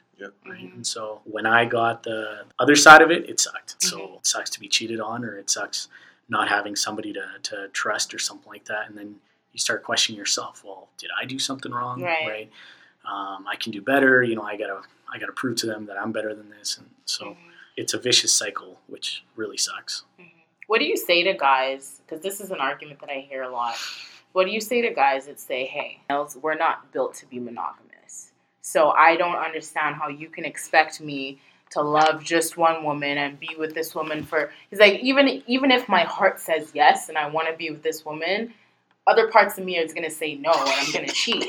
That's just what it is. So a lot a lot of guys use this argument where they say it makes more sense for the woman to be understanding of that and more accepting of that so that we run into less heartbreak at the end of the day. I mean, there's a lot of guys that really do feel like I can be in a long term relationship for years and years and years if I can have a mistress or a side chick or whatever the case is, and my woman is okay with that. And obviously, a lot of women are not okay with that. But a lot of men do use that argument where it's like, you can't expect me to just be with one woman for the rest of my life. That's just not natural.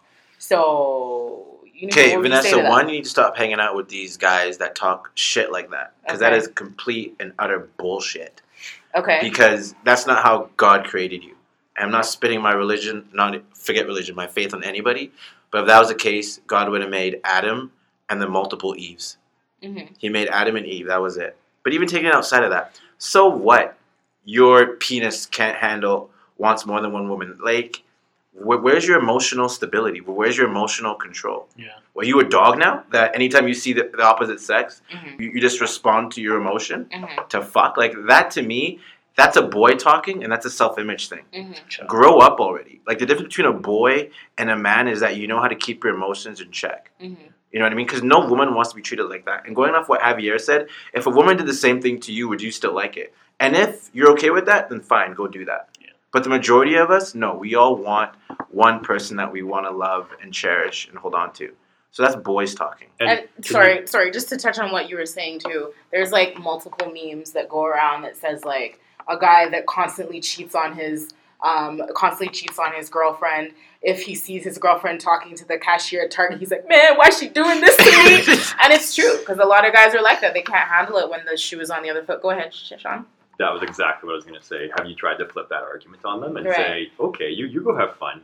I'm going to go have fun over there. Right. You see that big hunk of, hunk of meat over there? I'm going to go tap that. Right. Uh, and I bet you nine, like 10 out of 10, there he's going to capitulate and be like, okay, no, you're right. I don't want that either. Exactly. Um, otherwise, if you both are okay with that, that's awesome. You guys do you. That's Yeah. cool. Um, I know people that that's perfectly functional for them. right.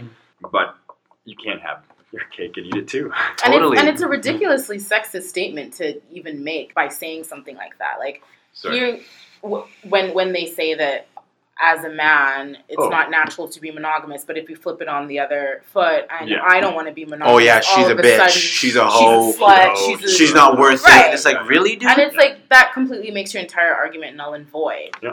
And Yeah. you mad about it. But there are people that don't want to, and I, I say don't want to, not say can't. I say don't want to have a monogamous monogamous relationship. And as long as you have open and honest conversation, and you find that person that wants to be with you and love you day in and day out, and doesn't mind if you have somebody on the side. You don't mind that they have somebody on the side, and you can make that work. Perfect. Have at it. If that's functional for you, that's a relationship. That's you do you. Mhm. If the guy cannot reciprocate and allow her to do the same, Mhm, then he's an idiot. He's a boy. He's not a man. He's a fuckboy. Thank you. Fuck Exactly, boy. exactly. Yeah, I think closing out this entire thing, I think what it comes down to is this isn't just limited to fuck boys. There are fuck girls too. There are girls that act in deplorable ways, you know what I mean? And that's the way of life for them, and that's just how it goes. So, like you were saying, Sean, the fuck girls need to be with the fuck boys, and the people that want real, meaningful, lasting relationships need to be with the other people that want the exact same thing. The problem is, is when you sort of cross those things, right? When the fuck boy Yeah. Comes across a girl, like a, a good girl, or Girl like a door. Yeah, exactly. Or like a good guy comes across a fuck girl. That's when the issue, you know, that's when the issue rears its ugly head. So so long as you kind of see the signs of each one, then you know to stay away from that. And what I find too is that, you know, the more women and men who are, you know, good natured and, you know, they want meaningful relationships and things like that, if they sort of hold out on that more, a lot of the time, well, not a lot of the times, but sometimes it could convert fuckboys. Like they may look at a girl that they see and know is like a really, really good girl, right? And they're like, okay, I, I want to fuck this girl. And this girl's like, mm, I'm not interested in even being around you. Like the way you are right now, not into it. Like we're not even on the same level. We're not even speaking the same language. Sometimes that may give like a guy like enough cause to just be like, okay, I want to be what she wants because I want her that much, right? And that might bring them out of this like fuckboy behavior. Not all the time, but sometimes it could convert some people. You know, depending on the situation. It's always situation dependent. But Pretty sure I saw that movie. did you? Is there a movie on that? I just feel oh, like Oh, yeah, it sounds like probably is. Probably is. All right. So today we're doing something a little bit different. We're doing an anti shout out segment. So basically, we are talking and shouting out the things that we hate, we think are annoying, the things that are really grinding our gears um, lately. So I'm gonna go first. Um, this morning while I was getting to work, I was pretty late and there was like a bicyclist behind me and a bicyclist in front of me and they're taking up like the entire yeah they're cycle and they're taking up the entire lane like they're a car and literally going like 10 kilometers an hour and I hate that so much. I know like Calgary's getting better with the bicycle lanes but god like it's you're not a car. I understand like you know we both own the road we need to share the road I get that but please you're not a car. I've got fucking places to be like we can't keep doing this so that's just one thing I needed to get off my chest real quick. All good now, B? yeah, I'm good. I'm good. I'm okay. What about you, Noob? What I dislike are fuck boys, Okay. and Tell them. Tell him. that's that shit I don't like. Um, Yeah. no, honestly, what I dis what I dislike, what I'm not liking, is uh, the lack of true and honest masculinity as of late. Right. Because that to me is just a, ref, a reflection of a self image, and it's, it's just disheartening because then you get people, you, you get guys that are hurting hurting other guy friends, but also hurting females, right? And it's just a ripple effect, and um, that that needs to change. Guys, we need to be better. So Um, annoying. We are seriously considering Donald Trump as a president. That's extremely annoying. Oh, so Like- annoying. annoying. Come on, America. You guys are our southern neighbor. You know, we love a lot of the stuff you guys have In-N-Out. Uh, Chipotle. Chipotle. you guys have great stuff. Seriously, Trump, come on, get your head out of your ass. Yeah. Okay. All right. Uh, what about you, Sean? What do you gonna anti shout out this week? Um, I'm gonna anti shout out lacking integrity. Do what you say you're gonna do. Mhm. Be what you say Amen. you're gonna be, and be true to your word. Uh, let every word you speak be open and honest. Beautiful. Beautiful. What about you, Nick? What are you anti shouting out this week? As a pretty avid political enthusiast, I have, to, I have to jump on board that the entire Grand Old Party, the Republican Party, this time around, the fact that the three top runners were all open racists is, is super upsetting to me. Like the, out of the top three people, Rubio, Cruz, and Donald Trump, Donald Trump is the least racist, which is just really upsetting to me I, I on actually read. so many levels. I actually read a tweet that said that Ted Cruz is more qualified to be an evangelical priest than the president of the United States of Yeah, America. like, all three of them are just bad people. So whatever's happening down there with the GOP needs to get sorted out. Otherwise, I'm going to come down there myself. He's also Canadian, which is another really upsetting thing. Calgary. So I, I'm more yeah, he's from Calgary. I should be running for Republican. yeah. Except I'm not Republican. Yeah. be better than all those. I, I pretend to be Republican. Still do a better job. yeah, it's it's a pretty sad state of affairs currently, and I hope uh, this joke that is happening turns around because it's not funny. Jokes are Mhm. funny, and this is not. So, Yeah. No. all Once right. they get in a room, Hillary will blow them out of the water. So Yeah. Let's hope. I have Let's faith hope. on that. I have to. we have to. That's The what was bothering to optimist in me. Yeah. in me. Oh Yeah. my. Oh my goodness. Okay, so that is the end of the episode, guys. Thank you so much for tuning in. Now, if you want to find me on any of my social media accounts, it's easy because I'm the exact same thing everywhere, all over social media. I am S O F X P O S H. Does anybody else want to plug anything that they're working on or their social media handles, anything like that? All off the grid in here. Everybody Yeah, is off- off the grid. See, Wow, all these look gentlemen in here. Yeah. Damn. I really enjoyed the conversation today. Thanks to all the men that were in this room. Yeah, thank you. Um, Boys at sh- heart. Boys at heart for sure. and shout out! It was International Women's Day yesterday, so I thought it was ironic that we had all men in today. But uh, just shout out to the ladies. Thank you for all that you do, especially your moms, sisters, aunties, grandmas, all of that. So Vanessa, it's all you. All right, perfect. Well, we are signing out, guys. Thank you so much for listening to us. Father, this prayer is for everyone that feels they're not good enough. This prayer is for everybody that feels that they're too messed up. Everyone that feels they said I'm sorry too many times. You can never go too far when you can't come back home again. That's why I need